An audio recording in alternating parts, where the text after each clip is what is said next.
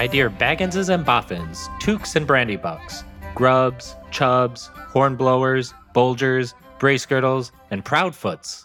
Proud feet.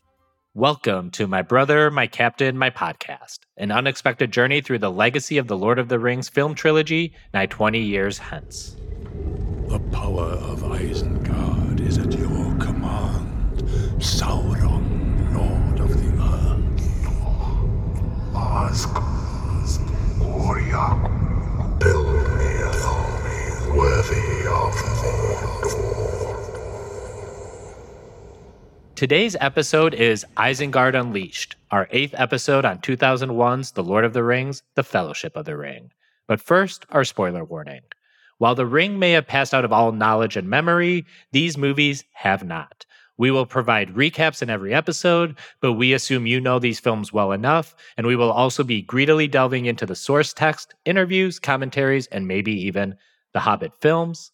And I'll just do one quick announcement again that we have stretch goals over at patreon.com slash nuclear bomb to unlock uh, book only and extended edition scene episodes of this podcast.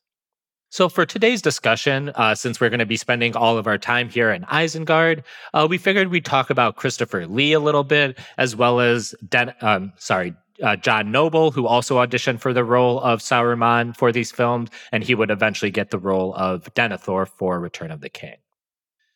So, Christopher Lee was born in 1922, and I just like to point out that he was related to Ian Fleming, the author of James Bond, uh, through his mom's second marriage. Uh, he volunteered to fight for the Finnish during the Winter War, but he actually never got close to combat.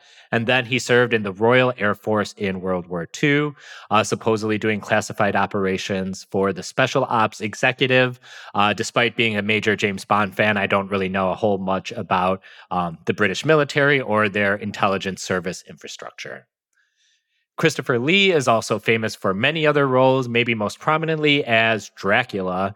Um, I think during the 60s and 70s, he featured in several Dracula films. I met him way back in the day in the in the Bond film, The Man with the Golden Gun, where he played the titular Man with the Golden Gun, aka Scaramanga. And then, of course, coming out concurrently with the Lord of the Rings movies is uh, the Star Wars prequels, in which he played Count Dooku, the very memorable Count Dooku. um, his other film credits include classics like The Wicker Man. Um, but uh, that's basically my familiarity with Christopher Lee outside of these Lord of the Rings films. I'm not much of a Bond person, but um, I have heard um, that um, for a lot of people, Christopher Lee was like their reason for sticking with the Bond films, even if they were kind of, well, not even you know, though they were kind of campy and hokey, he like lent that like gravitas to some of the, well, to one of the earlier Bond films, um, which is absolutely wild to me because I grew up with Christopher Lee as Count Dooku and his name is literally Dooku. There is no gravitas involved. I mean, it's just one of these things where like having come to Lord of the Rings quite late um, and seeing him as Saruman in my head, I'm like, yeah, but you're still Dookie, aren't you, bro? yeah. So, um, like the man with the golden gun i wouldn't say is one of the better bond films it's actually probably in my bottom half however like he is one of the better villains um and he's one of the few villains who is actually like kind of goes toe to toe with uh, James Bond in a way a lot of other villains don't because they're usually just like the man in the chair with the cat. Um, in a way, he's like another Lord of the Rings alum, Sean Bean, who plays Boromir, uh, who plays 006 in GoldenEye, and is also kind of uh, supposed to be a match for Bond. Um, and you know, doing the research for this and finding out that he, you know, he used to you know do classified operations for you know a branch of the uh, British intelligence, and that he was related to Ian Fleming. It kind of brings all of that full circle to me. Uh, besides his films, maybe the other thing uh, Christopher Lee is most known for at this point is that he is a big Lord of the Rings fan, as in terms of the books and uh, Tolkien. In fact, he's the only actor to have ever met Tolkien. And it turns out he actually helped guide some of the choices, production, um, and all sorts of stuff like that during the course of this film's creation. Yeah. Um, so we'll talk about this um, slightly later in when we chat about some of the hair and makeup choices. But um, I was reading an anecdote from some of the um, production staff um, for this film, especially for uh, Two Towers, um, who said that he used to come hang out with like the hair and makeup team and give them a whole bunch of advice on like creature creation. And at first I was like, okay, like, yeah, he's read the books, but like the orcs don't necessarily get a huge amount of description in the book. So it's kind of strange that he was doing it. And then it, it hit me this morning. It's because he was in Hammer horror for so long. He was a, like a, a, crucial part of the Hammer horror, like cultural juggernaut. Well, I guess cultural juggernaut might be overplaying it, but like, like the cultural icon that was Hammer horror. Um, and I think, uh, as, as we'll kind of get into slightly later, like you definitely see um, both through like Peter Jackson's own influence and also now I, am starting to guess through Christopher Lee's influence, um, some of that pulpier horror elements um, to how some of the uh, big baddies in this are played. Um, and it is just delightful to me that um, Christopher Lee probably had a hand in shaping that. And I kind of buried the lead here. He actually read uh, The Lord of the Rings once a year, supposedly, which is dedication and a sign of poison fandom that we all see nowadays as I reread, you know, A Song of Ice and Fire every year or my favorite Spider Man comics or something like that. So um, he's a book nerd through and through, and he might even be the Marshall champion of book nerds or something like that, right? Yeah, I like have a well, I don't because he was a big Tory, but I have like in a, in a in a better world where he wasn't a Tory, I have like a shrine to him for really championing championing um, the kind of joyless, humorless book nerds. Um, and uh, you know, as we progress through this film um, and Two Towers, um, we'll we'll probably talk more about like some of the spats that he had with Peter Jackson over uh, the direction of the film um, and in, in almost every single instance, it was just him uh, doing what I kind of do on this podcast, which is like stomping his feet and being like, well, you know, the book says this. Um, so, you know, God love him. Uh, what hero. Oh, God. I kind of want to say that makes me the Gandalf, but knowing how much you hate Gandalf, I really don't want to run with that analogy for this podcast. Um, and uh, speaking of Gandalf, uh, Christopher Lee actually uh, first auditioned uh, for the role of Gandalf before getting the role of Saruman. Um, he was 17 years elder than uh, Ian McKellen, who did end up getting the role of Gandalf. And I think part of this decision was the role of Gandalf would require a lot more horseback riding and stunt work. And Christopher Lee was just kind of past all that, despite all the flipping he does in Attack of the Clones. Um, he just wasn't really there to be that much of like a physical presence in the way Gandalf would be throughout the three films. Um, but part of me starts to wonder if when they realized that McKellen um, you know, would get Gandalf, and then they eventually cast Christopher Lee as Saruman. Whether they kind of like beefed up some of the Saruman stuff because when you get an actor like Christopher Lee, um, you tend to write stuff just to kind of showcase those kind of actors, especially someone who has that kind of like like acting nobility aura around him as Christopher Lee would. Um, you know, you just kind of want to give him more stuff to do. Yeah, and I think this um, nicely allows me to say my first maybe my first. No, I, I, think I've had a couple slightly more insane takes. Anyways, one of my most insane takes about these films is that I genuinely and earnestly believe that um, Christopher Lee should have played Denethor, um, and I think he would have been. Um, you know, even if you hadn't changed any of the lines in the script, even if nothing had changed about these films except for Christopher Lee being Denethor, you would have had an infinitely more book accurate Denethor than uh, than John Noble's portrayal. Um, and similarly, because John Noble is such like an obscenely good villain. He plays just the most delightful, campy, excellent villain you could ever come up with. If he had been Saruman, um, and he did audition for Saruman, um, it would have been, I think, just the perfect spot on casting. Um, but you know, I guess they really wanted old British Tories to play uh, wizards, um, and I feel that we lost out on some great uh, Denethor crack there for him having not been put in that role. Yeah, to uh, kind of round out what Emily's saying, uh, John John Noble, who you might know as uh, Denethor from the Return of the King theatrical edition, but he is in the extended edition of the Two Towers as well. Um, fun fact: in the Two Towers extended edition credits, he is named John Noble, which is just a typo, uh, but it's just kind of funny that that was there. Uh, he's an Australian born actor, and he, in 1999, ad- auditioned for both Saruman and Denethor. And it turned out that um, uh, John Noble read on OneRing.net that Lee got the Saruman part over him, though he would get a call a little bit later saying that he would be cast as Denethor, which uh, the OneRing.net, which you know goes all the way back to uh, 2001 at the or 1999 2000 at the very least. Um, they actually just recently retweeted one of my memes on Twitter, so I am a fan of them now. I have no idea what that online community is like. Um, but yeah, um, uh, he so he's also in in Fringe, which is um, uh, well, I'll be nice because um, my partner likes the show a lot, um, and I won't reveal how little I think of that show. Um, but he's also in Fringe, um, which is uh, J.J. Abrams' production, um, kind of X Files X Filesy, but if uh, if Chris Carter were like 10% more unhinged. Um, and he's dead funny in that, but it's also really, really difficult for me to watch because I can't watch the films or the TV show and not see Denethor and that stupid cherry tomato. Um, and I feel bad because like John Noble is such a brilliant actor and, and really does carry most of these parts with like the right level of like standing on the precipice of insanity that I think a lot of these characters require. Um, but yeah, he is now just permanently Denethor to me, which which sucks. Um, I think in the early teens, so about 10, maybe eight years ago, there was a Fox drama called Sleepy Hollow, um, which was kind of a monster of the weekish, you know, based on the Sleepy Hollow myths and all that. And he played a prominent character in that, and he was great. He got to chew a lot of scenery.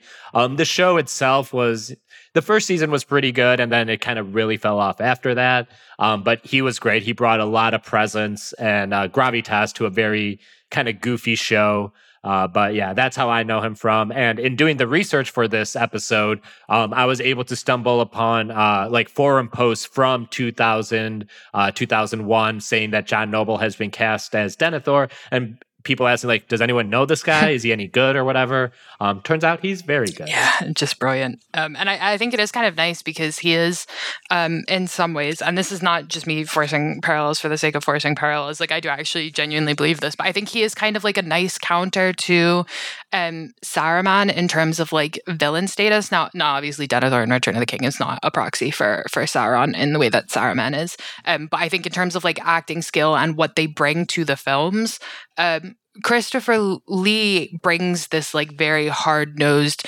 um, very sort of old world English discipline. Um, he he definitely comes to it as sort of an aristocrat of like notable pedigree, um, and ends up kind of having to like do some things that are a bit campy and a bit hokey, um, and and in in so doing, kind of lends that like seriousness to things that are campy and hokey. Whereas uh, John Noble comes to it um, you know, by virtue of being on Australian, not really being part of like that hard nosed English aristocracy, um, with a bit more of the sort of like camp extravagant element to how he's acting and and doing some quite like intensely serious scenes um, that have like a huge amount of emotional heft. And so it, it, in this weird kind of way they kind of meet in the middle in terms of like horror villain camp and also like shakespearean tragedy but they're coming at it from from opposite angles and it, it has this kind of like nice nice um blend. You know as a book fan though i just kind of wish that uh they'd had it opposite. They'd they'd still done the same trajectory just from different starting points. And I think from the film sense, there is kind of a I don't know thematic, but like kind of like a antagonist ha- handoff uh, in terms of who kind of Gandalf is, you know, positioning himself against for the first two films. It's very much Saruman, um, who you know is not really present in the third film, but that's kind of when Denethor kind of plays the opposite of Gandalf and Ian McKellen. And I know you have a lot of Gandalf thoughts that I'm trying not to uh, poke at right now, but um, I do think he is meant to be kind of a successor, kind of like ne- the next mini boss for Gandalf to uh, take on, even though they're not like directly opposed in the same way that Saruman and Gandalf are. Yeah, yeah, and it's definitely also I think in in the sense of like once Saruman is defeated, um, as like sad and tragic as it may sound, there is like a little bit less magic in this world and and so with that little bit less magic um, gandalf's foe is no longer a wizard. It, it's just simply a man who has you know the the same failings that men do and the same sort of like pressure points. Um, and so gandalf then has to kind of tighten what his like interests are um, and what his kind of uh, like a realm of focus is um, and and that transition between like you say, between Saruman and Denethor is really like the perfect way of envisioning that.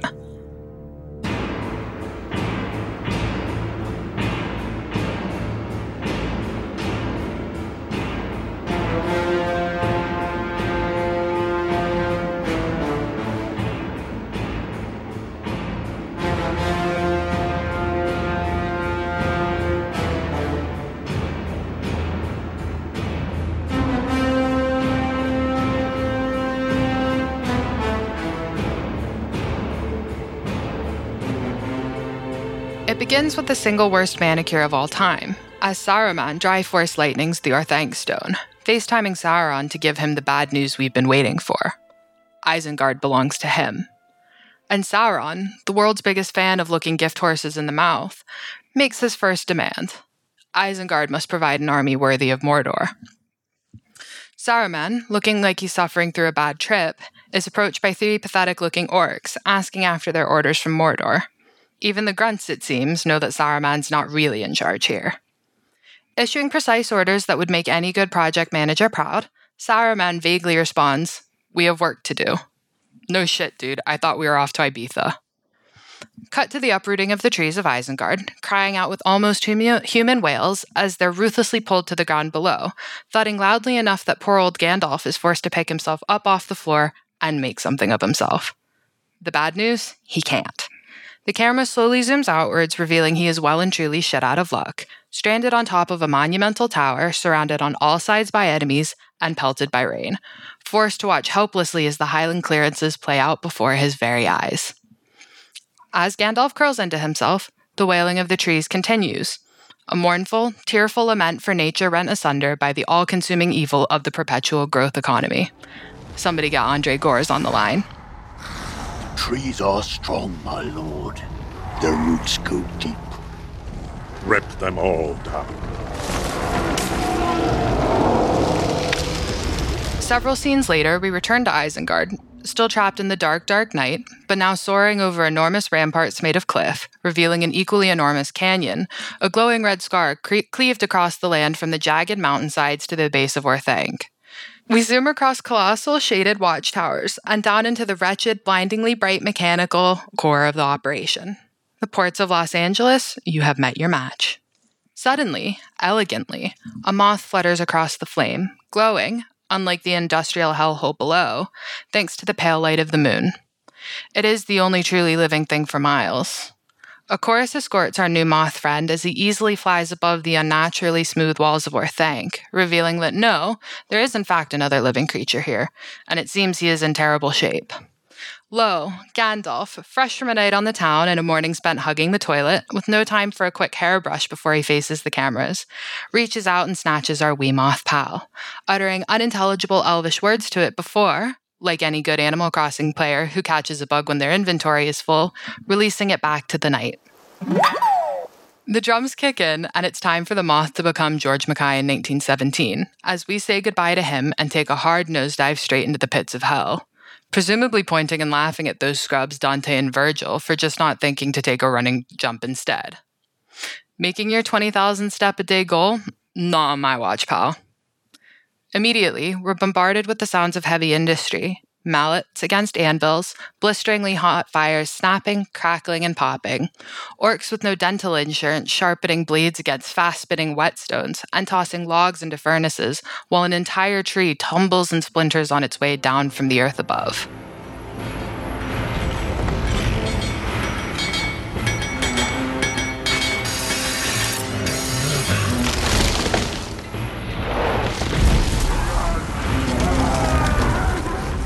Saruman, looking like the good little mid level manager that he is, wanders silently through the labyrinthine factory lines. Did no one think to invent Fordism in Middle Earth? Maybe if their shop floors had been designed a little more efficiently, they might have won the war. But fear not, there is something of late stage industrial capitalism here, as orcs use shovels and stakes to for- forcibly birth new, stronger orcs right out of their horrible mud wombs and directly into the production lines. Jeff Bezos, eat your heart out. It's a grotesque scene. These newest of orcs, we later learn they're called Uruk-hai, are born only to immediately kill the smaller, weaker, inferior orcs, even as they still drip with their earthen amniotic fluid. Subtlety, thy name is Peter Jackson. Welcome, my lords, to Isengard, after the fall.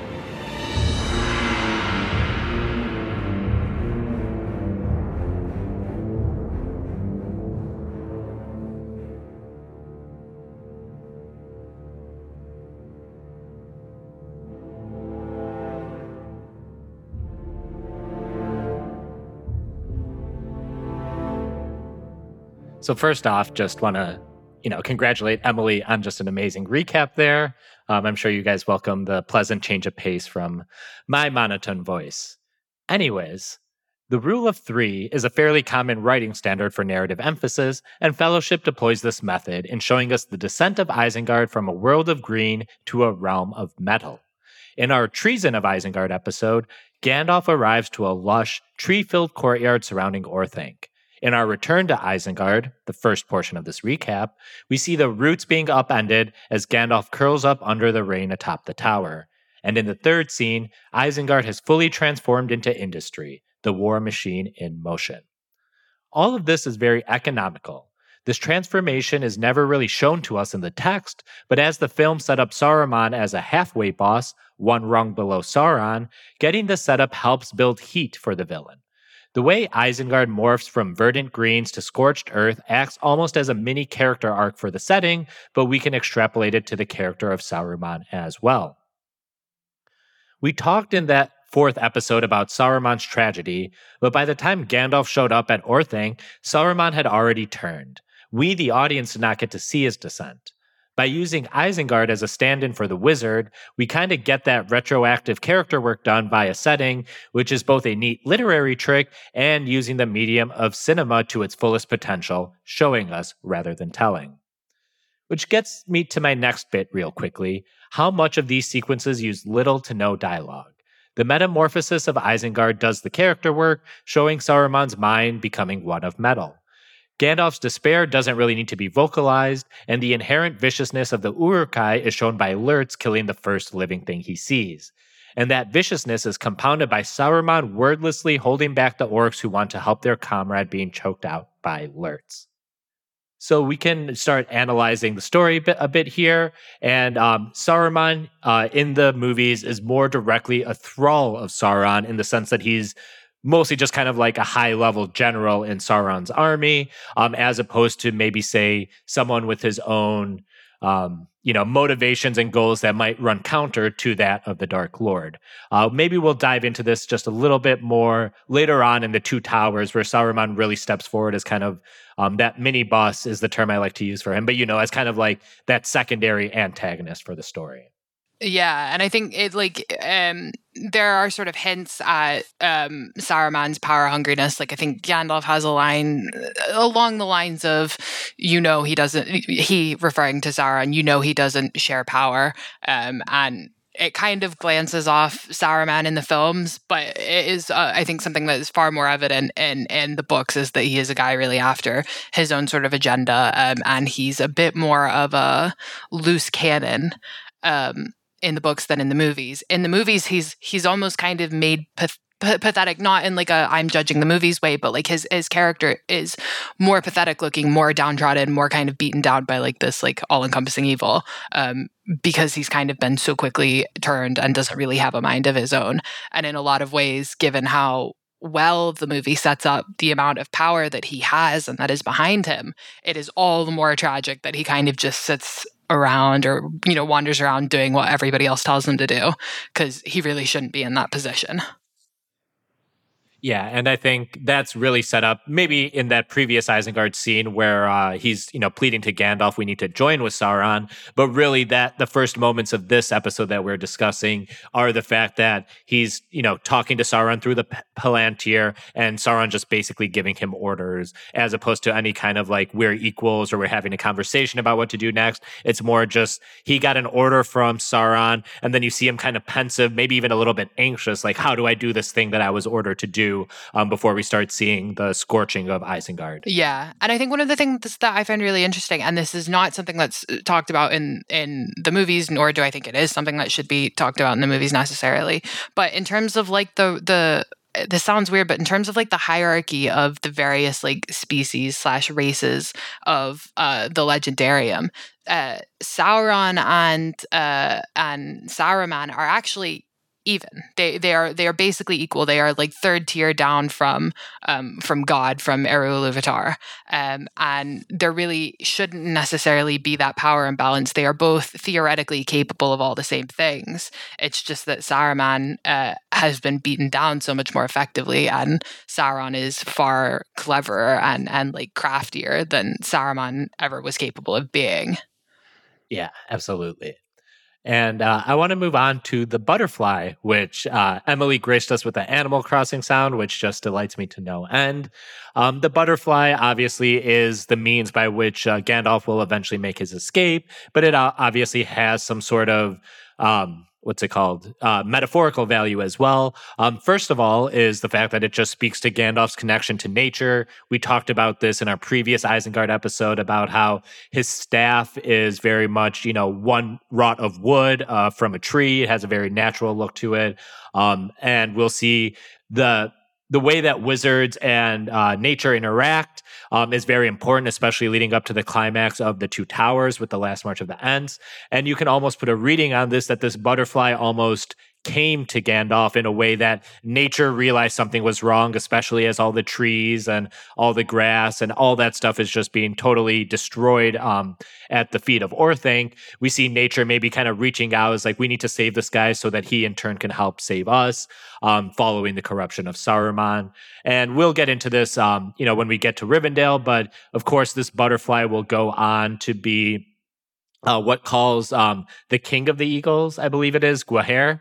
Um, I'm sorry if I'm pronouncing that poorly. I'll have Emily correct me on that in a second. And then they'll use that visual symbol of the butterfly again in uh, Return of the King at the Battle of the Black Gate, and in the Hobbit films at the climax of An Unexpected Journey. And one thing I also kind of put into my head uh, just now as I was talking is a butterfly is often uh, associated with metamorphosis when it, um, you know, goes from a caterpillar, makes a cocoon, and then emerges as a butterfly. Gandalf himself is also going to go through a metamorphosis over the course of these films from Gandalf the Grey to Gandalf the White.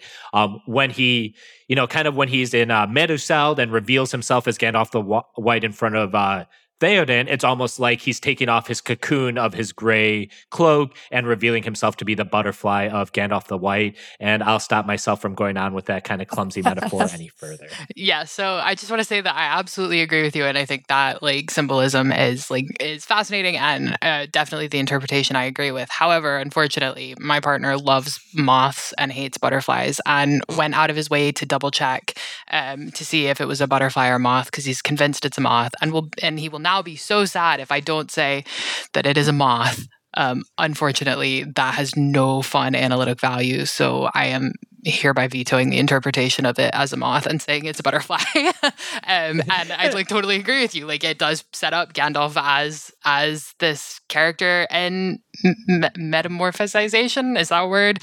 is now. Um, it is now. Yeah. um, yeah, so uh, I I love it, and I think it is very sweet. Um, and I, it, I it's also like such like a nice um like filmmaking touch because because they are such like soft kind of gentle creatures and it really does build up that contrast between the industrial hellhole below and like such a strong and like um efficient way yeah and uh to be honest i was when i first saw these movies and i'm also not a entomologist, someone who studies bugs and stuff like that. Um, I didn't really know if it was supposed to be like a one to one, you know, a butterfly or a moth or whatever. Just the way it has very furry kind of uh, antlers is the wrong word. uh, antennae. That's there we go. Um, just it kind of looked just enough where it might be like kind of a fictional take on a butterfly or myth, kind of like how they're oliphaunts instead of elephants in Lord of the Rings. So I was kind of unsure, at least the first couple times I watched it, whether it was supposed to be, you know, straight up one of the insects from our real world or maybe just kind of a little middle earthy version of it. But I don't think it's a great mystery, and I don't know if there's much more to wring out from uh, this moment other than what we've just said. yeah, we'll agree. And then we can talk a little bit about the trees and uh, just how great the Foley work here is, because um, you can feel the lurching, the yawning, um, the falling. Um, it just, it's just like so visceral. Like it, it, they make a point to make sure you are hearing these trees fall, and you are hearing every branch kind of break, every leaf kind of fall off.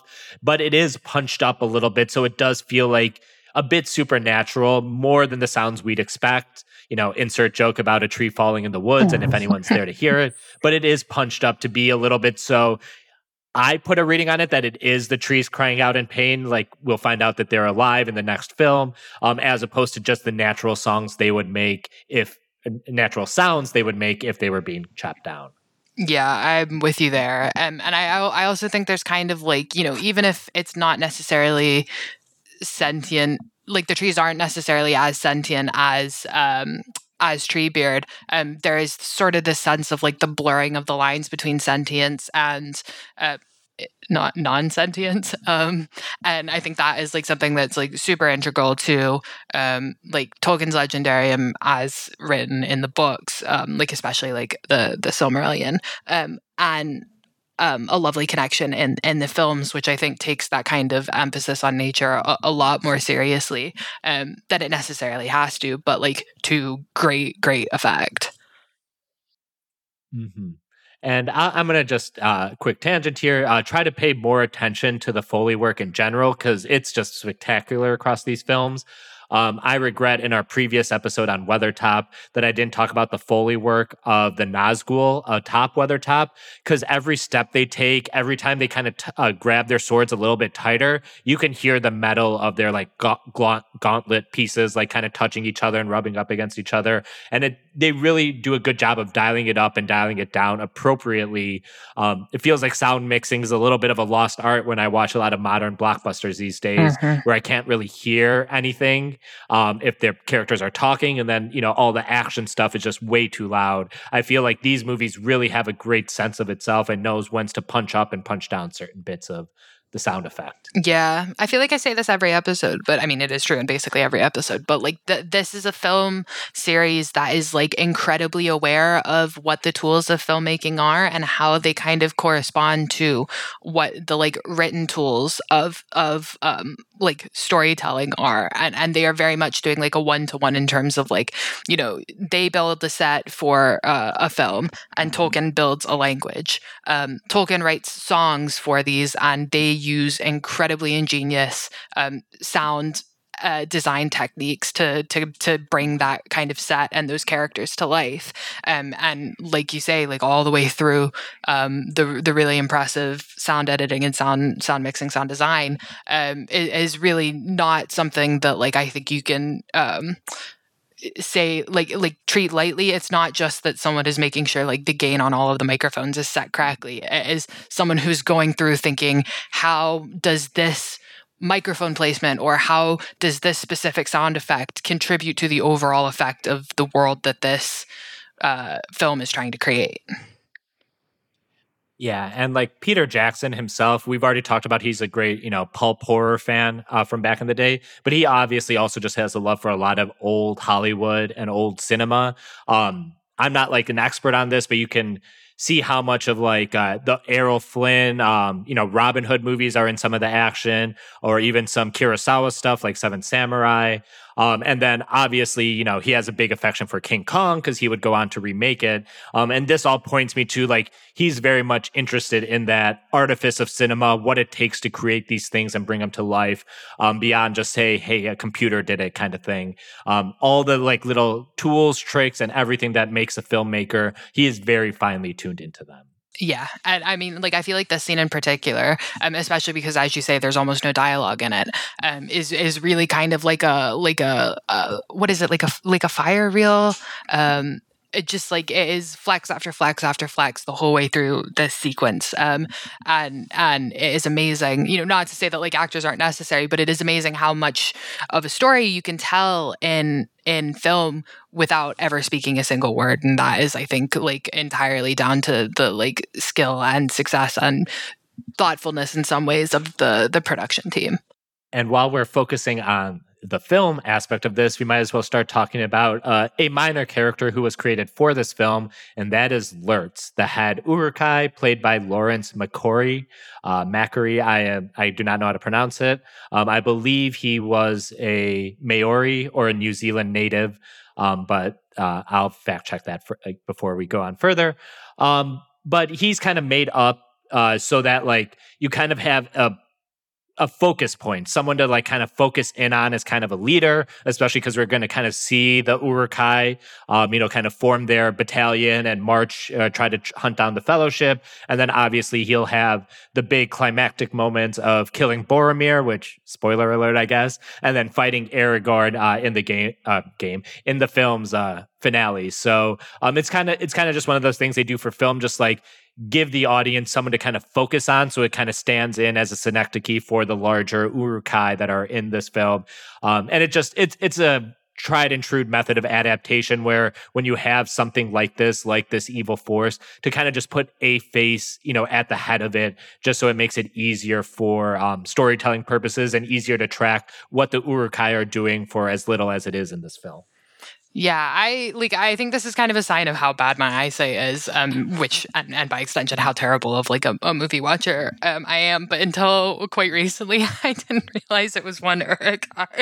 Um, I really just thought that it was loads of different ones, um, and I think it was like a couple, like three or four times ago that I watched uh, fellowship and was like, oh, damn, it is the same guy the whole way through. And really just felt like an absolute genius in that moment. Um, really kind of brain firing on all cylinders there. Um, but now that I have noticed that um, it is like, uh, it is kind of not to use the word notice too many times, but like is actually noticeable how much of like a, a, a, how much character work actually goes into the single Uruk um, and and how much kind of presence he brings to one character who like by and large could very easily not actually stand out from the fray um, and we'll talk a little bit later in in some of the makeup sections about like the relationship of the like orcs and the Uruks to like zombie uh, zombies and and like pulp horror um, it would be very easy for him to just kind of play it like a like a a nameless uh, back from the dead kind of more prosthetic than anything else kind of figure. Um, but he doesn't. He like definitely plays it as a leader and definitely tries to like command the scenes that he's in. And I think that is uh, tremendously effective. Um, though obviously caveated by the fact that my blind ass missed that um, a lot. I will note though I do wear Coke bottle glasses, so that's not necessarily like a like a mark against the film's success in that. Yeah. And I think also part of it is just to give Christopher Lee someone to actually talk to that isn't just overt narration um, for the last half of this film.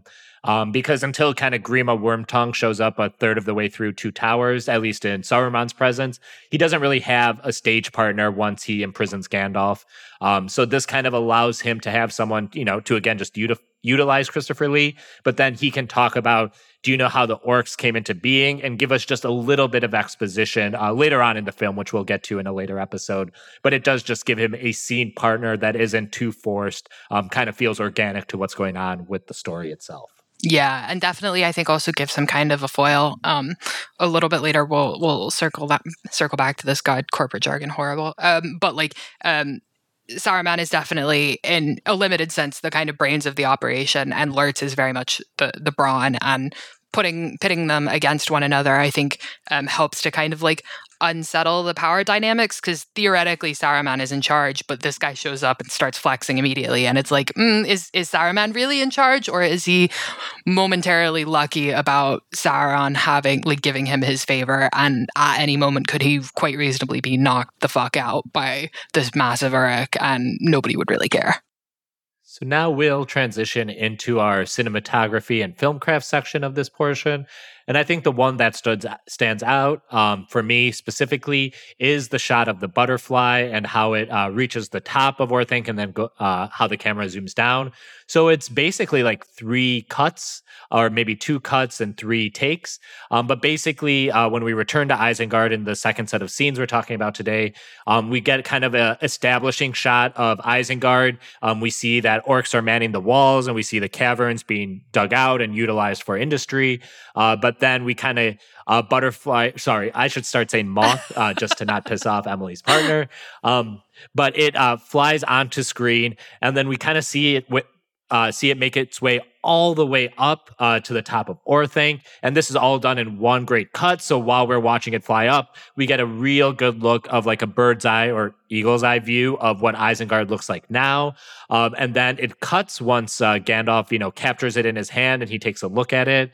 Um, and then once he sets it free, um, it's just one shot um, that uh, zooms like straight down into the caverns of Isengard. And there is kind of a like a velocity to these scenes where the you know the moth flying up to the top kind of has a more steady pace whereas uh, the descent into the caverns is more like someone fell and hit terminal velocity. And all of this is just kind of adding some verticality to this world. We've already talked about how you know in terms of an x and y axis we're going across a map you know from the upper left corner to the lower right corner. But you know there's a sense of verticality to this world in terms of mountains and mines, um, caves and you know hills. Like Weathertop was one that we talked about last week. Um, we're going to have a very stark contrast coming up uh, in a couple episodes when the Fellowship goes from the pass of Caradhras, um, which is like one of the highest peaks in the Misty Mountain. Um, I might be making that up, so don't fact check me on that. And then that's immediately followed by the Mines of Moria, which is perhaps the lowest we uh, get into this world. So it's kind of existing on a z axis in terms of, on top of the x and y axis. Yeah, and I, I think this is one of the the kind of like I don't want to call it a horror movie element, but the, the kind of sense of like enclosure and that like we see that this is a hugely expansive world um, and that it really does go 5,000 feet in the air and 5,000 feet beneath. Um, but you are not safe anywhere. Um, there's nowhere in Middle Earth that is safe. Um, you can dig as far as you want, like the dwarves, and you will still reach danger. You can fly as high as you want, like like the eagles um, or like the moth, um, and there is still danger. you really you really can't go anywhere except for straight into Mount Doom.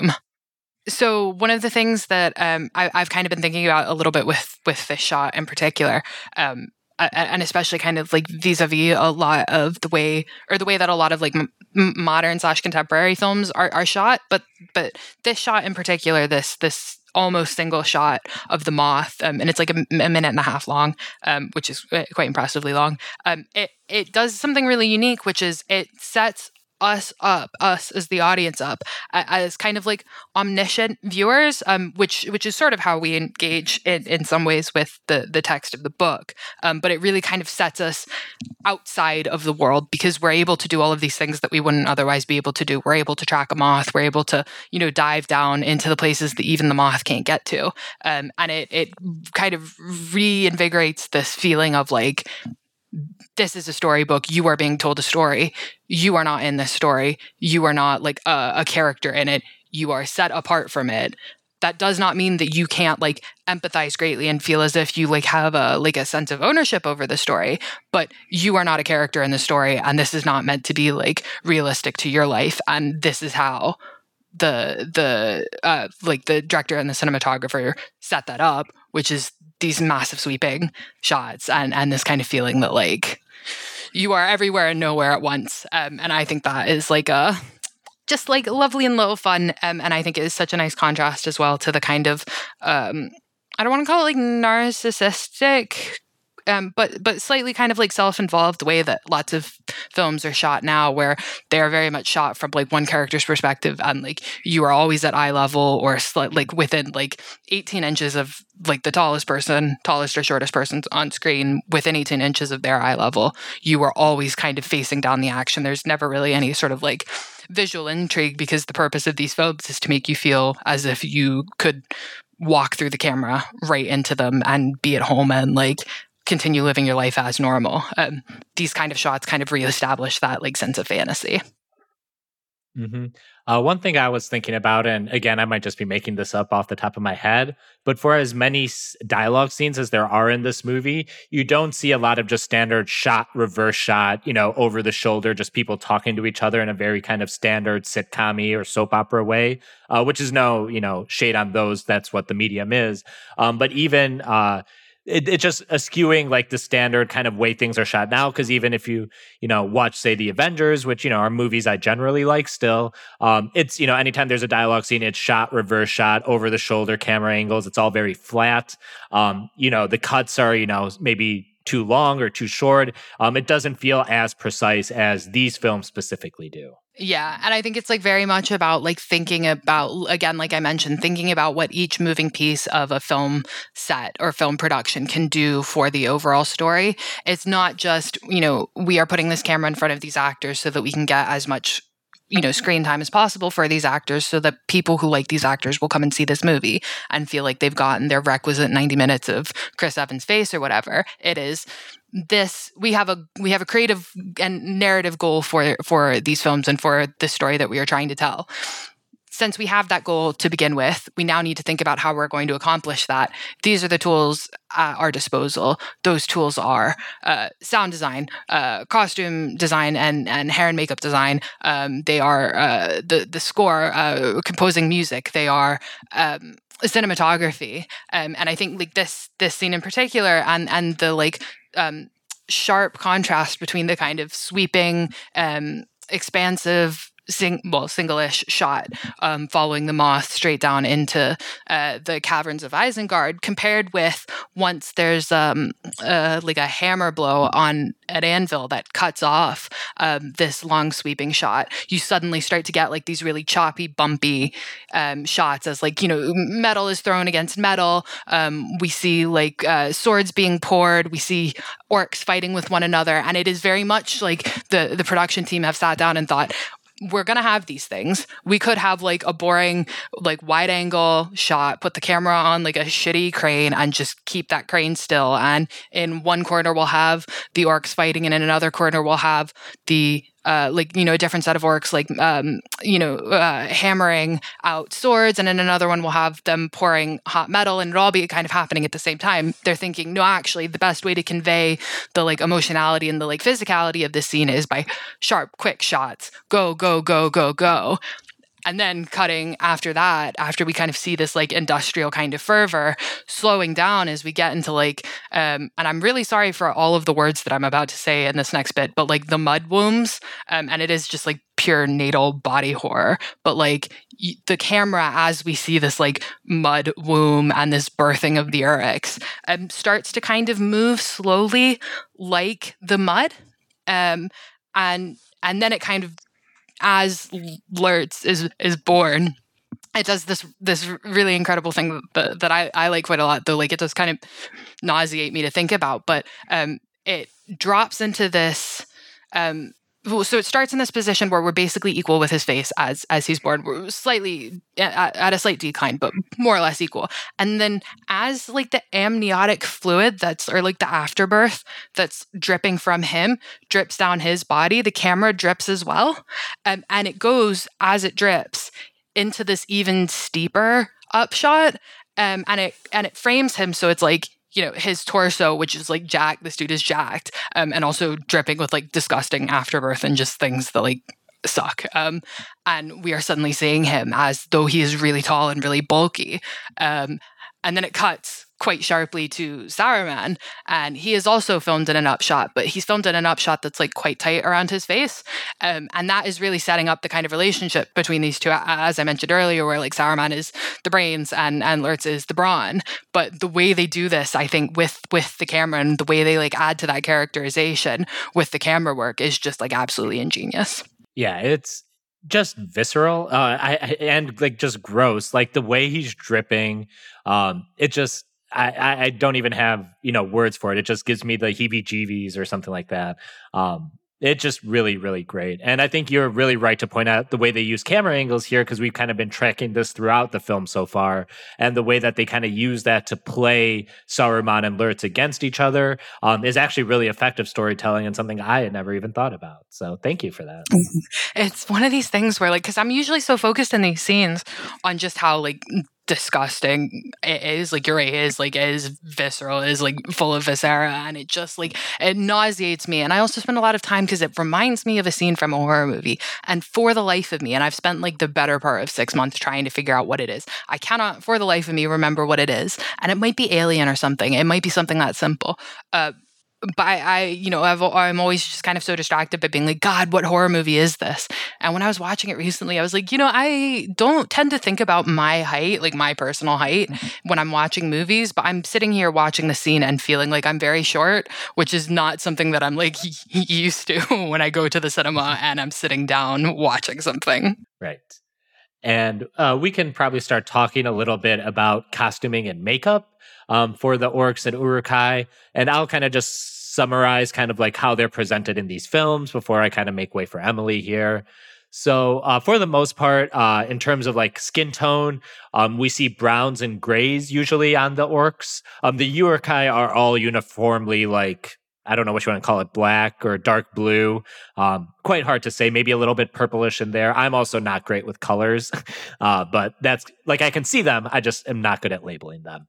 Um, and then uh, there are some blues and beiges that kind of pop up more in the later films. I don't think this is a colorism, but you do see more light skinned orcs in Return of the King, uh, which may just be based on composition and color palette overall. A lot of the orc encounters, especially say in Two Towers and Helm's Deep, are set at night, whereas when you have the Battle of Pelennor Fields, which is kind of in it's in daylight even though you know there's that great big black cloud from Mordor that kind of covers the battlefield. Um, just the way that the lighting works in different settings you can see it kind of plays with the way that the orcs are used in terms of their costume color so to speak. I want to talk about their hair because they all have, you know, probably get their hair cut at great clips because they don't have a lot of it. It's all puffs of tangled hair, usually white and gray, which, you know, um, no insult to older people or the silver foxes out there in the world, but it is kind of meant to be a sign of decay a little bit. Um, whereas the Uruk-hai, uh, they tend to have longer black hair, which maybe just again the fact that they're just freshly out of the womb, as gross as that womb is. Um, and we sometimes see them, you know, kind of with like dreads or knotted hair, which I'm sure we'll talk about a little more when we get into the, you know, the ideology behind the costuming here in a second. Their teeth are broken, jagged, but often sharp and have fangs. Uh, so like even though the orcs, you know, they, they talk about eating man flesh. In fact, they talk about it quite a bit. And it's one of my favorite quotes in these entire movies. But just having them have fangs kind of makes you think, oh, they're going to eat you, uh, which is just a very simple, you know, basic level of horror, but it does uh, work quite a well, quite well. Um, their skin is usually cracked, sometimes a bit slimy looking or a little sweaty. Um, their nostrils are usually uh, big and uh, flat nosed. Um, in terms of eyes, they're often humanish, but occasionally we will see some that have cat eyes, uh, specifically in Moria, which I think kind of makes sense for the level of darkness that those uh, orcs or goblins have to contend with.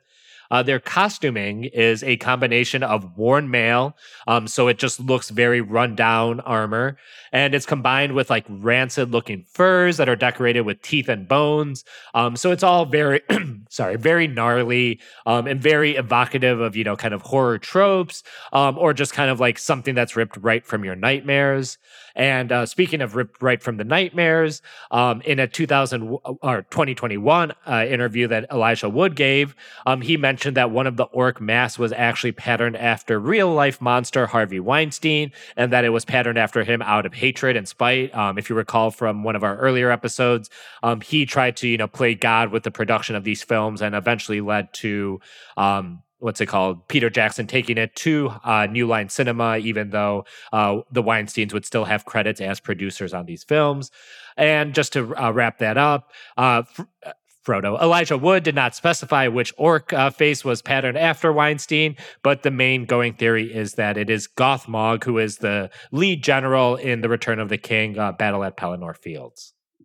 Yes, yes. Oh man. So this is going to be something that I think is like uh this is going to be quite a complex conversation, not like in a wanky way. I just think like it, it this is going to be kind of totally hard to strike. Um, and we set this up a few episodes ago where we kind of talked about like the underlying ideology of um, these films and the racism that is almost integral to these films um, and i think it is important to talk about in the context of like the orcs and the uruks and um, character design um, for them.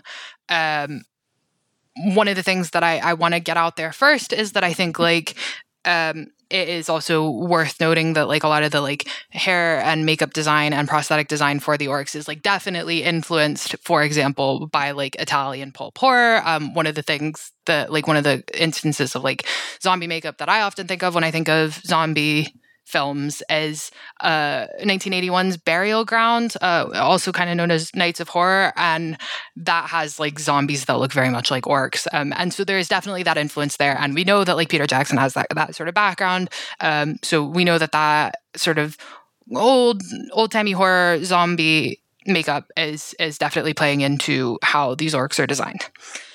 However, um, it is also impossible to ignore the fact that like there are a lot of um, like deeply racist aesthetic tropes um, that are employed in creating these orcs. Um, and um, I, I, I want to kind of try and separate um, film from book here not because i'm trying to apologize for one or the other but i think it's actually like uh, like analytically useful to see where these kind of types of um, racism are, are coming from because some of it is like quite vintage you know 1930s 1940s 1950s racism and some of it is i would say far more insidiously um, you know 1990s you know uh, i'm colorblind we live in a post-racial world racism. Um, so um, the orcs are not typically described in the books except to kind of reference their height and to reference the fact that they look like shit. Um, if you want a description of the orcs um, that is uh, as comprehensive as you can get, you actually have to go to some of Tolkien's letters, which were published by his son Christopher. Um, and in, in letter 210, um, Tolkien describes the orcs thus um, squat, broad, flat nosed, sallow skinned, with wide mouths and slant eyes. In fact, degraded and repulsive versions of the parens to Europeans, close parens, least lovely Mongol types. So, uh, not not not good, uh, not good. Um, but I, and I'm not doing this to like be needlessly a pedant. Um, but it is uh, necessary to note here that the that the like inherent racism and implied racism to what Tolkien is aiming for with his orcs is not anti-black racism. Um, it's um, anti-Asian racism, um, and, and and sort of specifically East slash Southeast Asian. Um, so there is that level of racism involved in the creation of the orcs yet by the time we get to the films um, and as the the filmmakers are creating their vision of the orcs there is something decidedly anti-black in, in how they are going they they pick up on a lot of um, anti-black uh, like aesthetic tropes to push through their their their vision of the orcs um, I could, you know, I could quite easily say, you know, it's just because they're racist and just because they out and out hate black people and they've just pulled this out of nowhere. Um, I do not doubt that they're that they have, you know, that they harbor some like severely and worryingly racist instincts. Um, I would, however, say that I think this is actually part of a wider misinterpretation of um, some some stuff that Tolkien's doing in his writing, um, and uh, that misinterpretation um, is is largely engendered by like this like underlying current of racism um, that I think is is um, endemic and um, fundamental to uh, the anglophone world. Um, and I, I, would actually say, um, particularly and especially, New Zealand and, and Australia. Um, and I, I would say that like the, the, the sort of anti-black racism that goes on um, in, in New Zealand and, and Australia is um, of a particularly egregious nature and it, and is something that is not talked about as widely as it really should be um, because they are not necessarily cultural uh, he, uh, hegemons um, in the way that the, the US and UK are. And it is like definitely a, a, a sort of epidemic that has gone undercommented on. Nevertheless, um, Tolkien does describe the orcs as black in the books. Um, he is not going for black skin. Um, he is using um, uh, referencing back to medieval color theory Um, and um, as he say, says that the orcs are, you know, black creatures or black figures, he also uses things like the white lady or the green man. I was really kind of fretting about how to like explain this because when you say like the black creatures, it's really hard to not think black is in skin tone um, because, because culturally that's where we're at. Um, you know, Tolkien almost certainly was also uh, like like an anti-black racist, but but in this specific in- instance, when he evokes the word black, um, he's doing it as a reference to medieval color theory and this notion that like black is like related to like darkness, the absence of light, um, obviously, but also like this sort of like questionable morality and and the kind of like dearth of like the light of like and, and to put it in explicitly Catholic terms, like the light of Christ. Um, I'm kind of grateful that The Green Knight as a film has come out uh, recently and it's quite popular because it, it, it, it, bangs. It's a great film because it makes it easier to kind of explain how Tolkien is employing these color words um, as, as, you know signifiers of of uh, like a specific history of symbolism and not as like a like a like a specific and precise um, descriptor. Um, when he says black creatures, he means that they are of the darkness, dark side for Star Wars fans. He does not mean they are characters who are black, who look like people of African descent. He is evoking that that color symbolism. Um, it is therefore very, very frustrating to me um, that um, this interpretation, misinterpretation, I should say, um, survived into the films. Um, not least because they had not not least because there are so many aesthetic cues in the books that they outright ignore um, and and don't really ever try to justify with oh but in the books it says this. Um, you know uh, the the one that sticks out to me right now is like all of the the uh, Gondorim everybody from Gondor has black hair um, and is like of a slightly darker skin tone uh, than the for example the Rohirrim. The the films have them all as like strawberry blonde um, bar Denethor um, and I think there is some interesting um, and noteworthy kind of aesthetic uh, worrying aesthetic um, symbolism in, inherent to giving Denethor black hair um, when both of his sons, who are allegedly good side, have like strawberry blonde hair. Um, anyways, uh, they disregard the aesthetic cues of the books. In those instances, they um, disregard the aesthetic cues in the books uh, for a variety of ways. Um, Aragorn is another example. All of the hobbits are some more. So they don't have a problem saying no to what the books dictate for the like look and feel of these characters and of these worlds when they want to. It is, I would say, therefore, a massive shame um, that they keep in this deeply racist element of it um, and try and pass it off with, well, the book's this, um, because it had it, you know, the books didn't stop them before. Um, so why is it that this one specific misinterpretation of the text gets to stay? No, I think that's fair, and that's why I wanted to highlight um, that the Uruk-hai, uh, some of them are portrayed with uh, dreads and um, cornrows, uh, not cornrows, but you know, braided hair um, in a way that's evocative of African American, I assume African British hairstyles. Um, I I don't know a lot about hair, um, so yeah, it's like it's very obvious, not obvious, but um, it's very kind of damning that, like you say, this is a place where they decided to like stick to whatever notes or book pointers, or I don't want to throw Christopher Lee under the bus, but whatever pointers he may have given on them, uh, versus trying to come up with something just a little maybe more fantastical and less leaning on kind of the racial tropes associated with our own real world, and just to like hammer home that Tolkien uses the word black, you know, not to mean um, skin tone, but rather, you know, just evil. Um, we see it all over these stories. There's the Black Gate, there's Black Speech, there's the Black Riders. Um, and again, it's all just meant to be evocative of that medieval color theory, which, um, of course, it probably has its own roots in racism, of course. Um, but the theme of darkness and shadow specifically um, carry a lot of weight in these films. so when I hear the word black in Lord of the Rings, uh, whether watching or reading it. Um, I don't, you know, I think of like the Black Gate or Black Speech or you know the Black Riders is what that intended um, use of the word is. Yeah, and I, I, like I find this like especially biting in terms of like a character's design decision here for the Orcs of Isengard because the Orcs of Mordor, as, as you described, don't rely quite as heavily on that like inherently racialized look. Um, like they they um, they are more fantastical, like you say. Um, they they do sort of have that more m- like uh, more intense feeling of having sat down and thought about like what something scary would look like, um, and not having just dived at the first instance of um, I'm scared of black people. Um, let me make the scary characters in this look like black people or evoke black people. Um, the orcs of Mordor certainly have, I think, a little bit more like careful consideration put into what they look like. Uh, they are also not without like some worrying fault, but there is there's definitely um, precedent in these films specifically for uh, slightly less racialized villain characters. Um, so it's not like you can you know eh, there there is really no argument to be made that like oh it, you know it's impossible to make a villain that isn't like racist looking it absolutely is and they even managed to do it here they've just in these films they just in this specific instance chose not to and i think that is a like a real crime Jim.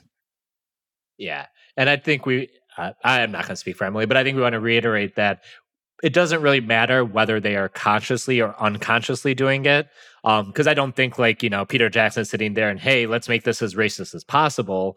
Um, but you know, it what comes out, uh, you know, what is played on screen and what we can take meaning from is kind of what matters. So um, whether they were explicitly or not going for this, that is the effect it has.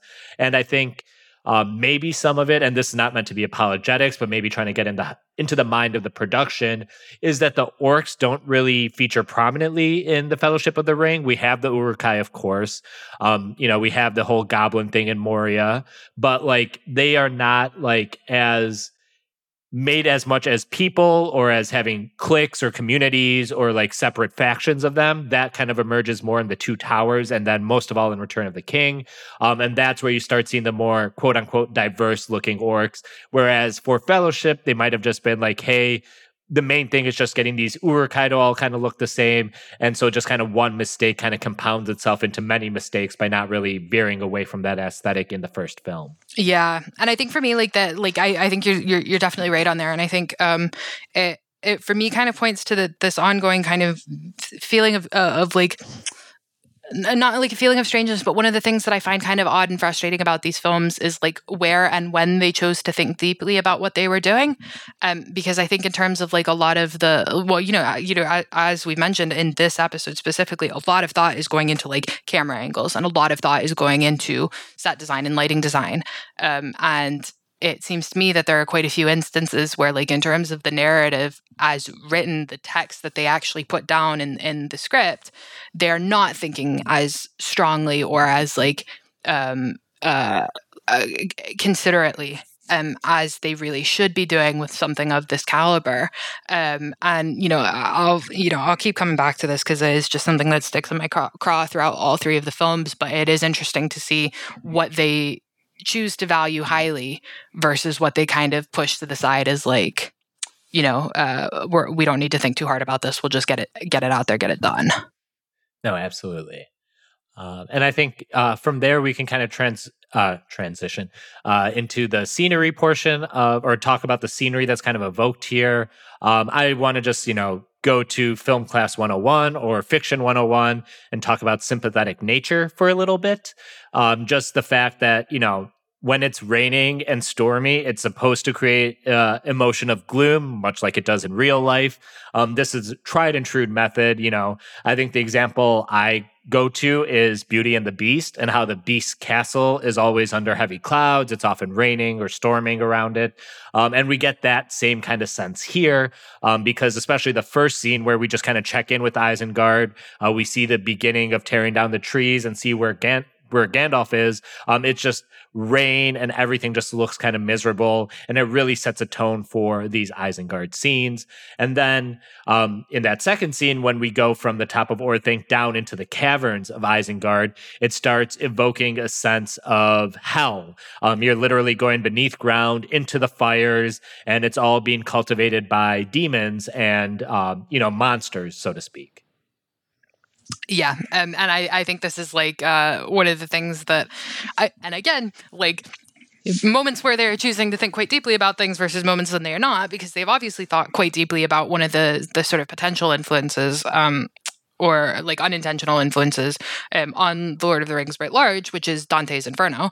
Um, and I'll come back to Dante and uh, Tolkien's relationship to Dante a little bit later. But like, uh, this is Dante's Inferno. Um, this is absolutely Dante's Inferno. Um, it, everything about the way it's structured, the, the the sort of rings that we see as we descend into the caverns are is like very very evocative of Dante. Um, and all throughout these films, um, there is a, a sense of like the Inferno's presence the whole way through, whether it's the dead marsh, marshes, which are um, immediately um, equivocal to, and I'm gonna say it wrong, and I knew I was gonna say it wrong from the minute I put this down in my notes. I think it's like the th- sixth ring of the Inferno, where um, the dead are lying face down, uh, uh boiling in their own blood there's Minas Tirith, which um, evokes the city of Dis, which is like the city of the dead in the Inferno. Uh, there's the absence of a, a, big bad across these movies and films. Um, in Dante's Inferno, you meet a lot of surrogates for uh, the devil, but by the time you actually get down to the very bottom of hell and meet the devil, he's basically an animatronic figure. He's not really, he doesn't speak necessarily. He doesn't really do very much. He just eats uh, three particularly egregious um, sinners, and, and, that's really it. Um, and that is, you know, very close to what Sauron does, where he, you know, doesn't really exist in the narrative. Um, the hellishness of Isengard is the other place where where this sort of overlap is incredibly, incredibly clear. Um, and I think like um, someone with uh, uh, like a bit more or a bit better eyesight than me would probably be able to, I suspect, uh, go through all of these shots and and be able to very clearly equate um, what's going on in the background to the various circles of hell. Um, and I think it is like really, re- really beautifully done and like very cleverly thought out. Um, and it just it just looks baller. It just looks great. I recently rewatched um, the Studio Ghibli movie Princess Mononoke, which uh, released in 1997, I believe, and uh, mostly just because I love that movie, um, like I love all Ghibli movies. Um, but that movie is very much about the conflict between nature and industry, and um, one thing that kind of stuck out to me when I watched it this past week was how much the Iron Town in the movie Princess Mononoke resembles a lot of how Isengard is kind of uh, made up of these big blast furnaces. Um, everyone's working, um, and just kind of how that is affecting nature around them. It leads all these mythical beasts, which are kind of stand stand-ins for nature, to start attacking the town. And the whole premise of the movie is kind of the same as the all these Isengard scenes we're talking about, about the conflict between nature and industry. Um, so I just really like that analogy, and it could be something that uh, Peter Jackson was, you know, did see uh, prior or during his creation of the Lord of the Rings. And there's actually several shots um, that I'm going to bring up in future episodes that also reminded me of Princess Mononoke. So I'm um, just planting that seed now. I think this fits into like a long line of uh, like anglophone directors, movie directors, um, uh, like I don't want to say like stealing or like appropriating from, but like being very heavily influenced by um, like Japanese cinema. Um, and and like you know the other big example of this is um, uh, Kurosawa's influence on George Lucas. Um, and I think this is one of these things where like um, it is one of the very nice elements of film and of cinema generally, in that you do get to see these like um, uh, cross cultural co- collaborations and influences more clearly than than anywhere else. I think because cinema is something that exists largely or or can exist largely without words. You know, you could do subs and dubs if you want, but what's on screen is is is visible. And so you get that connection without the like language barrier in such like a beautiful way. Yeah. And the, uh, going back to like one of our early discussions about how um, the bar for fantasy was pretty low. There wasn't a lot of live action stuff. And a lot of that is because just we didn't have like the special effects or the tools to bring it to life in a way that we did starting with The Lord of the Rings. And I think that's why you can maybe see some animation influences, whether it is Beauty and the Beast or Princess Mononoke or any any number of animated films that kind of deal in that fantasy aesthetic, uh, kind of making its way into The Lord of the Rings, just because that is one of the touchstones for the genre at this point in time.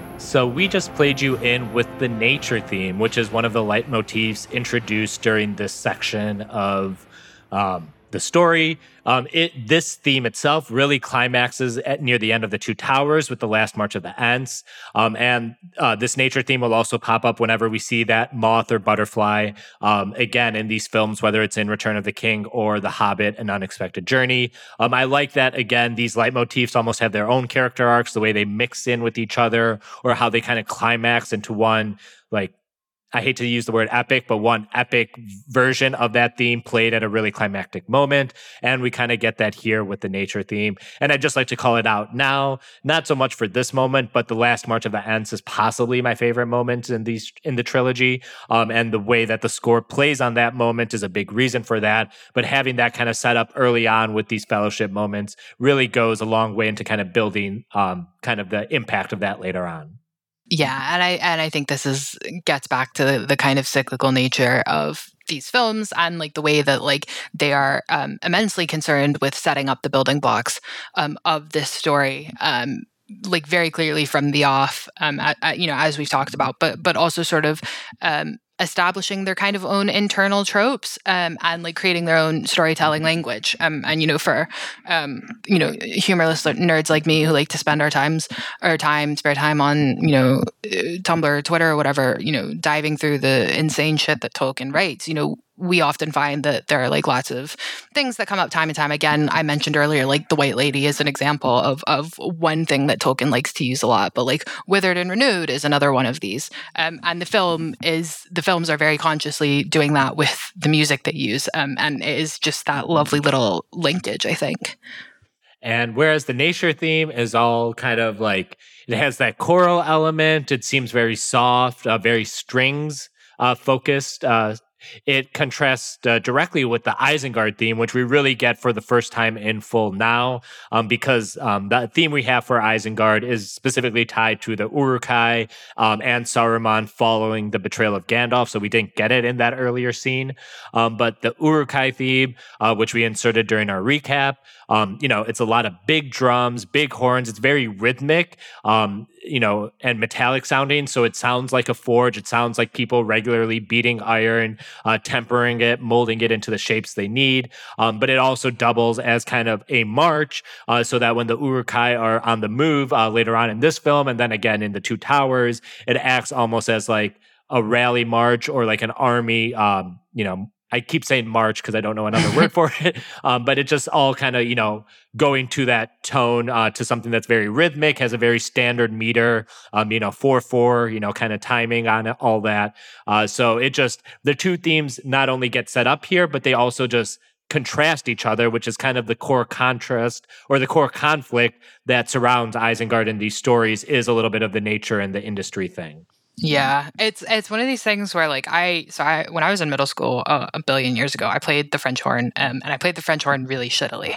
Um, but it's because we were stuck playing like garbage. Like I mean, no offense to like John Philip Sousa fans, but just not not the kind of thing that is like interesting to 12 year olds with like undiagnosed ADHD. But I like sit here and I listen to this music and I'm like, if someone had put that sheet music in front of me, I like I would not have dropped it like I did. Like I would still be playing French horn now because that shit bangs.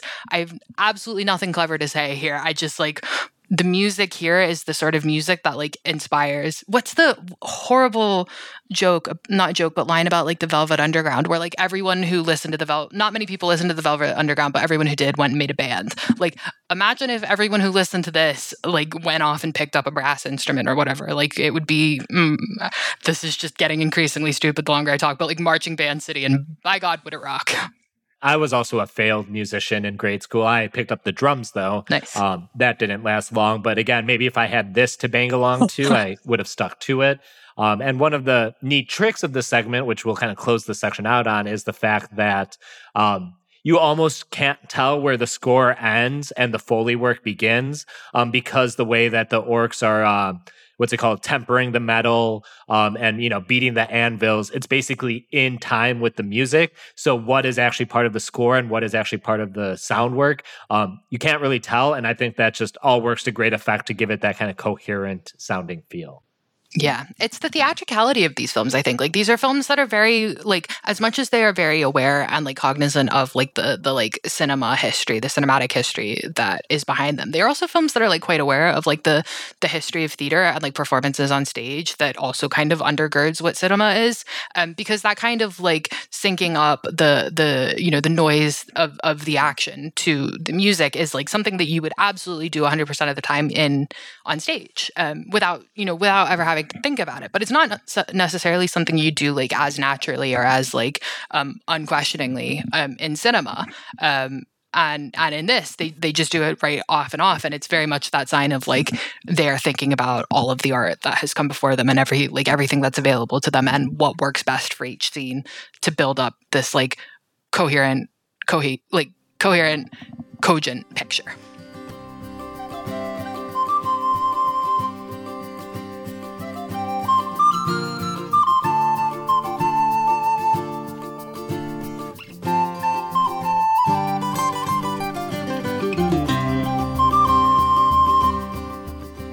So now moving into the Tolkien Tolkien book section here, and perhaps the main thing to point out about these scenes is there are scenes that we don't really get in the books.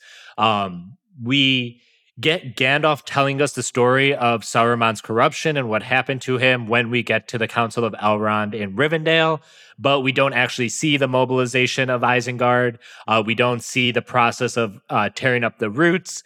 Um, so inserting all these scenes um, is kind of a way to, you know, A, just, you know, tell the story through visuals instead of having Gandalf tell it to us. But then it also allows them to play on themes of industrialization, which may or may not be as poignant or as, um, intentional as maybe we make it out having sat with these films for 20 years but a lot of this is stuff that is kind of cu- um, created from the idea surrounding Isengard around the Uruk-hai, but without any kind of direct text or a chapter in the book that you can really point to. And that's probably why we get stuff like Lurtz being created for the scene, uh, because that just helps us. Um, you know, kind of center these scenes in a cinematic way, or, you know, kind of showing the mechanism of Gandalf's escape via the moth calling the eagle, as opposed to, um, and to be honest, I have not reread the the Rivendell portion, so I forget exactly how Gwaihir came to uh, find Gandalf. So, but they actually set that up so when Gandalf kind of finishes the story in Rivendell, it all kind of thematically makes sense, and it doesn't feel like a plot uh, beat was missed.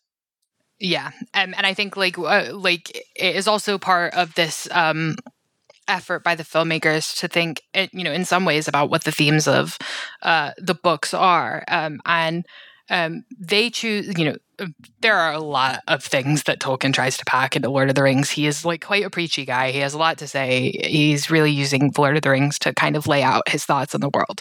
Um, so there's a lot, you know, and and um, it is not to say that like one theme or one um, like underlying message is necessarily more important than the other. Although I will say that it, it, there is one, um, and uh, it is the pacifism element or like the pseudo pacifism element, um, and it's a shame that that gets bungled.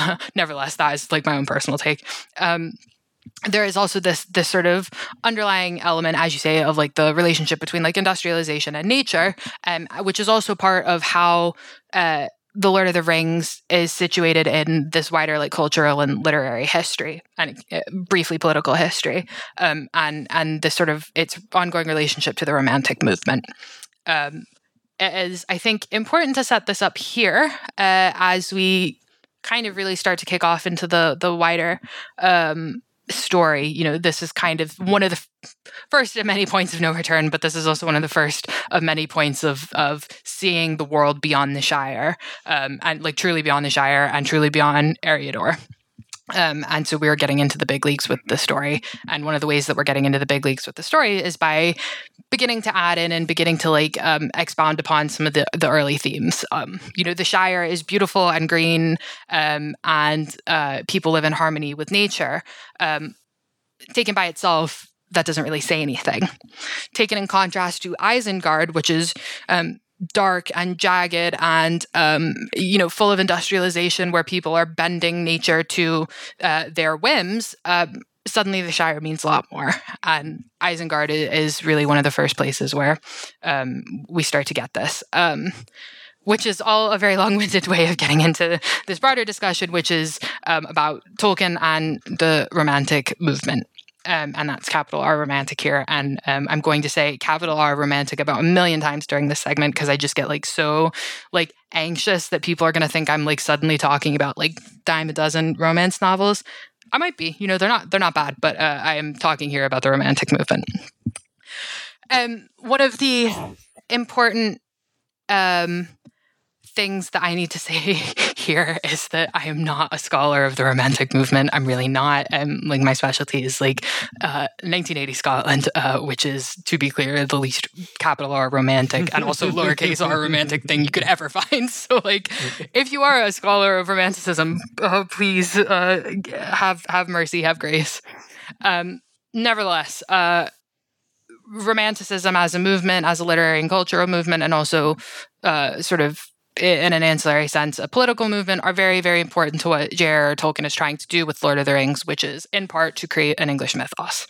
Um, in the films, uh, that romanticism element and, and specifically the conflict between nature and industry is played up a lot more than it is in the books. It's not to say it's not present in the books, it absolutely is, but it's just uh, kind of bound up in a million other things that Tolkien is trying to say, and every single sentence of this of these books. Um, so it's not as prominent. Um, whether or not it was the right call to overemphasize that industry versus nature element, uh, who knows? Um, I'm not necessarily going to opine on it. I don't. I don't really care. Um, but if you are one of the people who thinks that the industrialization versus nature uh, shtick is really interesting and really good, and a good thing about the films, I would recommend you read the book "The Last Ring Bearer," which is by a Soviet writer. I think it came out. I, I don't say Soviet to be like, oh, those scary Russians. Like he is. He is someone who is like broadly more class conscious than your average Anglophone writer.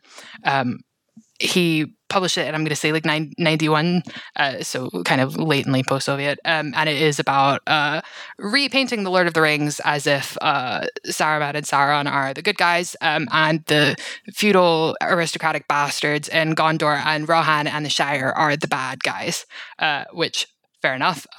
The rating is not great. it's not the best rating you will ever come across, and certainly pales in comparison to Tolkien. But politically quite funny, um, and and you know worth some time. Uh, you know, pour yourself a, a hefty drink and sit down with it for an evening, and it will not be an evening wasted. That said. I, I feel like I should also like mention that like if I sound like an undergrad lecturer right now, I've just realized I am wearing a jumper with elbow patches, so I'm really just like a caricature of myself at this point.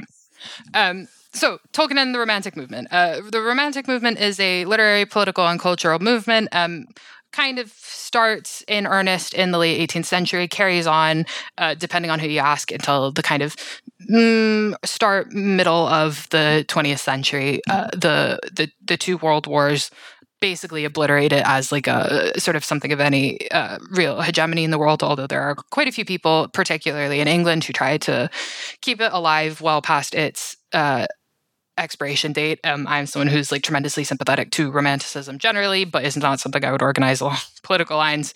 Uh, but it is still there. Um, romanticism highlights uh, a, a, whole whole bunch of things. Um, this kind of kinship with um, and respect and reverence to, to, nature is is one of these things. But there's also sort of like a, a, kind of um, yearning for ancientry um, that is integral to to the romantics uh, the romantic poets uh, um, you know lots of people will know these guys um, Keats is my favorite one. I'm very sorry. Please don't roast me on that. Um, Percy Shelley is uh, is another one that people like. And these are guys who are looking back to uh, classical civilizations, ancient Greece, like Keats has his uh, Ode on a Grecian Urn, um, and they are looking at um, these civilizations, these ancient civilizations, as like models uh, to varying extents of like the ideal society, um, and that goes hand in hand with this this kind of like uh, uh, mutually beneficial relationship to nature. Um, it is also worth saying that that there is both right wing and left wing romanticism. Um, my personal hero, E.P. Thompson, who is a, a was a, an English Marxist historian, actually probably be really mad at being called English, uh, British Marxist historian, uh, was a, a, romantic socialist. Um, both of those capital letters at the start there. Um, and uh, Raymond Williams, for uh, for example, is uh, another socialist romantic. But they're also right wing ro- romantics. um, and uh, I, I, feel obliged to say that um, there is this kind of pervasive and like quite ugly, not for like the knee jerk reactionary reasons that people might think, but like ugly myth that like Tolkien is an anarchist. Uh, Tolkien is not an anarchist. Um, I really need to get this out there. Tolkien is not an anarchist. Um, he describes himself in a single letter as an anarchist, but he's not an ideologue. He's not someone who's particularly re- well read in the world of political theory. And in the same sentence that he calls himself an anarchist, he explains that he's an anarchist because he's opposed to the Oxford Town Council's decision to build a motorway through the center of town. Um, I promise you that this is not Emma Goldman levels of anarchism. Um, I just like I just feel like I need to let that sit there in the world. He's opposed to motorways and is therefore an anarchist only only in Oxford. Uh, to be fair, I sympathize with uh, being against motorways and cars, especially just now in 2021, and the way that um, car uh, culture kind of wags the tail of so much infrastructure and all that. So, while he might not be an anarchist, I will at least express solidarity with Tolkien being against this one motorway in this Oxford town. Yeah. Um, though I wish he did have a better way to categorize himself. yeah, no, absolutely. I mean, uh, I you know I don't live in Glasgow, and hopefully we'll never live in Glasgow. But Glasgow is absolutely decimated by the uh, building of uh, a motorway through the center of it is a crying shame. And yes, uh, down with car culture. Um, but I, I, think the fact that like Tolkien positions his like whole political identity around something is like frankly inane, um, as um, uh, the building of a motorway um, is is is a, a, largely a good way, and I'm trying not to be too condescending as I say this, but largely a good way of um, evincing that he's not an especially complex political theater um, thinker, rather. Um, there is an enormous amount of ideology telegraphed in his writings, but it's largely unexamined and, and kind of incidental rather than purposeful um, ideological sentiment. So he says lots of things about kings, um, but he's mostly saying those things about kings not necessarily because he's trying to push um, a well thought out political manifesto, but because he's a guy who has a lot of opinions. And even if he is not really the next uh, Gramsci, he is going to write like he is. Um, some of what Tolkien is trying and quite frequently failing to grasp at in his more political chat in the books is actually rather more successfully articulated by uh, my old favorite Dante Alighieri in his uh, book uh, De Monarchia on on monarchy, um, which essentially delineates the like Catholic view or, or proto, not proto, semi Catholic view of the role and purpose of the state and the temporal realm vis a vis like the kingdom of God. So, like, what rights does an emperor have to rule? And Dante argued that it should be one sole emperor who rules over the earth, not unlike Aragorn in some ways. Um, and what rights does, you know, God um, does God have um, over the ability to to rule the earth? Um, Tolkien was absolutely aware of Dante, um, but was deeply ambivalent towards him. Um, he was in the Oxford Dante Society. This seems to be mostly because C.S. Lewis bullied him into it. Um, but in 1967, he Tolkien said, uh, "Dante doesn't attract me. He's full of spite and malice. I don't care for his petty relations with petty people in petty cities." Um, which I love his quote because the first time I sat down to read. Uh, uh, the Inferno, um, I said that I loved Dante for all of those reasons. but uh, the pettiness is key. Um, nevertheless, uh, Tolkien was incredibly well versed in the various literary movements of history and had no problem whatsoever placing himself uh, firmly within the line of the Romantics. Um, and, and, and the reason for this is um, uh, largely contingent on on the sort of environment in which he's writing.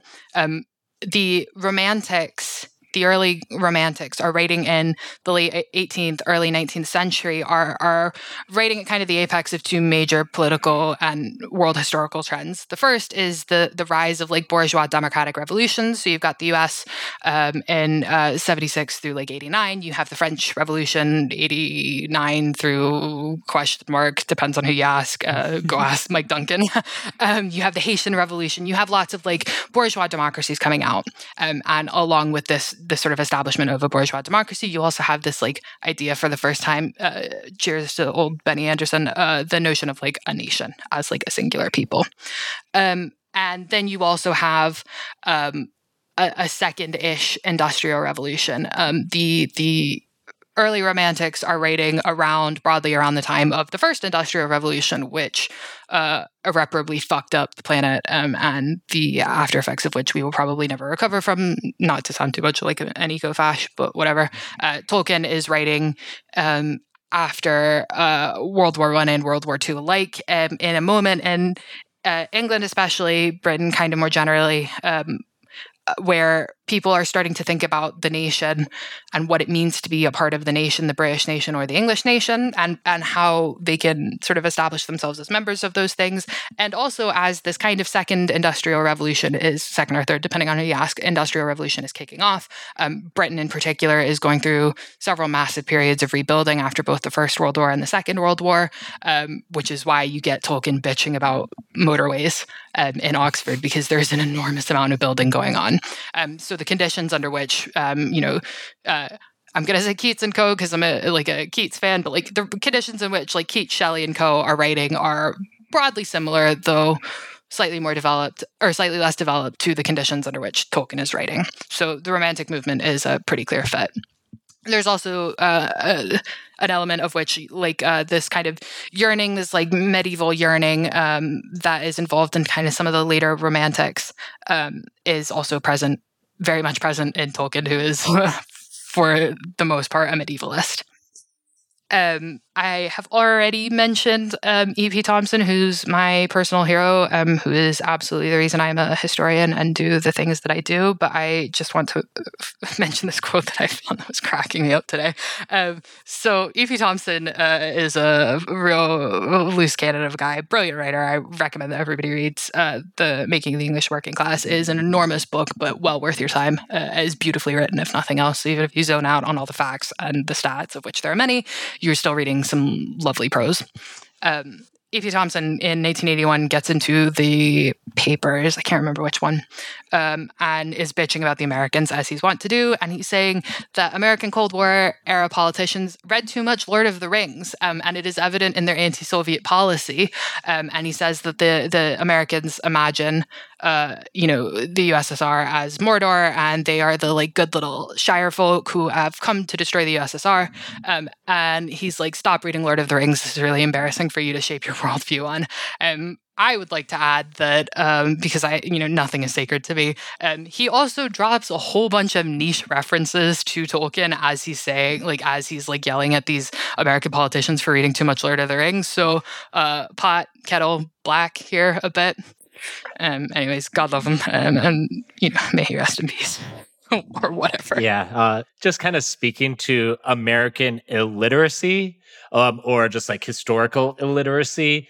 When these movies were coming out, was uh, when I was uh, end of senior year of high school and going into college or university. If you're an international listener, um, and we would see these, you know, Isengard scenes, and you know, I I went to school at University of Illinois, which is in the middle of cornfields, and um, there's definitely a lot of conservatives on on uh, campus there, and they would see these scenes and be like, "Oh, this is supposed to be a stand-in for the Soviet Union. It looks like the orcs have essentially sickles or something like that, and they're hammers and all this stuff." Um, so it's not like completely foreign to me that someone might take that kind of reading as wrong as I think it is. Um, I definitely I saw that happen in 19 or 2001 2002 so the fact that it was happening back in the 50s and 60s actually does not surprise me. Yeah it's a lot. It's people taking not people taking literature too seriously. You can never take literature too seriously i think but people people being idiots about things that are quite clear. And also i think tolkien himself just not being as much of a political genius as he may have thought he was. Um, all of this is like a I'm I'm I'm terribly sorry to like do this like undergrad lecture. I feel like the romantic movement is quite important and the political elements of it are like wildly um underrated compared to the aesthetic elements, which is why I'm kind of overbalancing. Uh, I feel obliged to also say that Percy Shelley was actually sort of an anarchist. Um, in some sense, or, or certainly of the left. Um, and uh, though I do not like his poetry necessarily, there are lots of left wingers who get mad at me when I say that because because he is kind of our man, um, our man in Oxford or wherever the fuck he was. Um, well, but, I can't get mad at you because I don't know how to read. So, like at this point, I kind of wish I couldn't read. it's okay. I'm, I'm in too deep now. Um, so aesthetic romanticism. Haha, here we go. This is the movie connection. We're finally there, lads.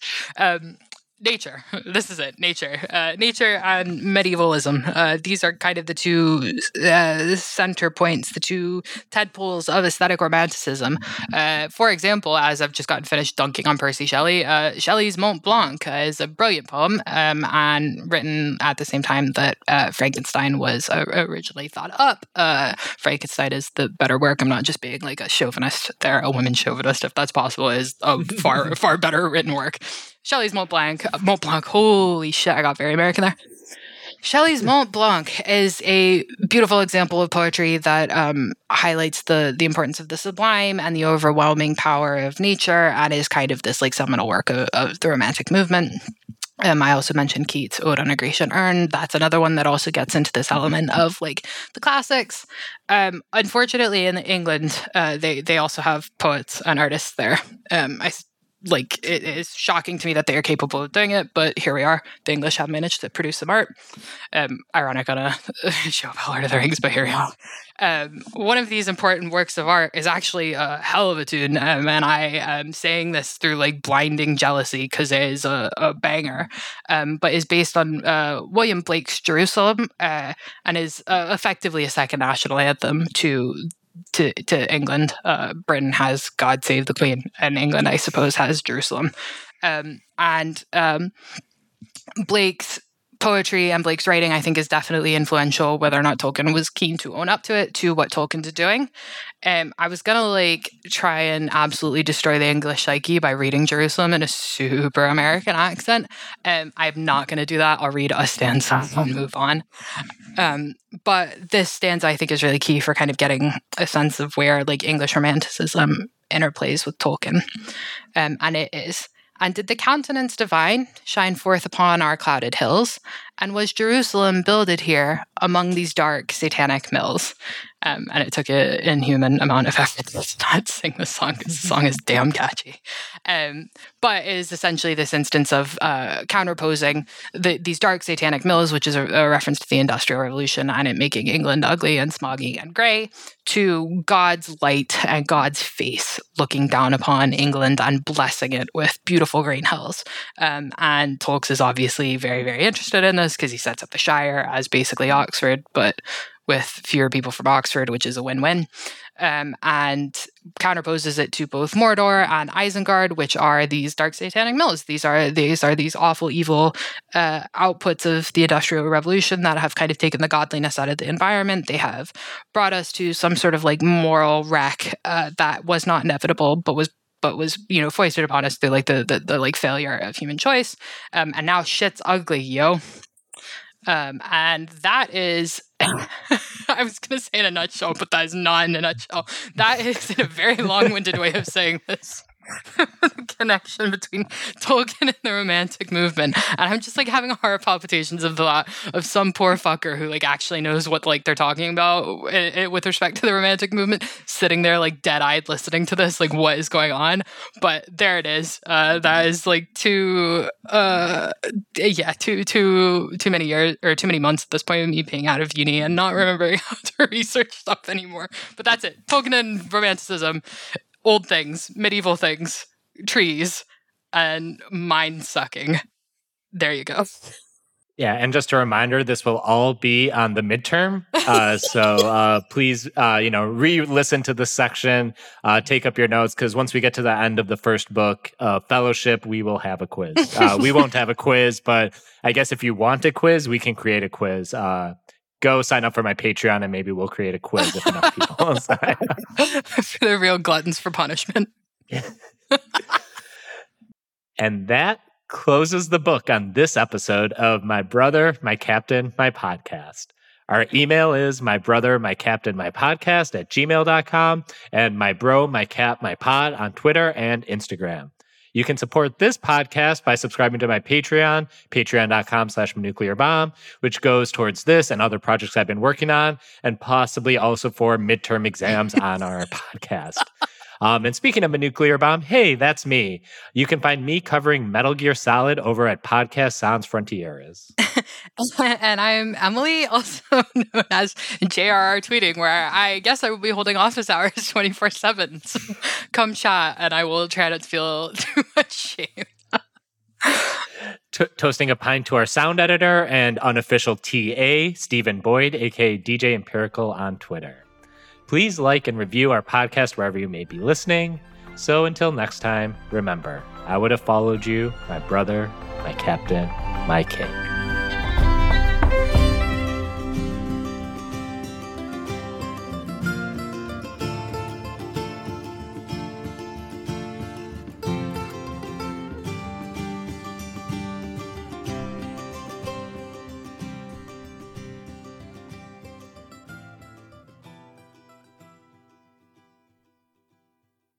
We zoom across collateral. Sh- oh, fuck. I did that again. Ah. Okay. You're fine. um, I, I did that like three times earlier. I don't know where I'm getting collateral from. Anyways, weird. Um, You're good. You're good.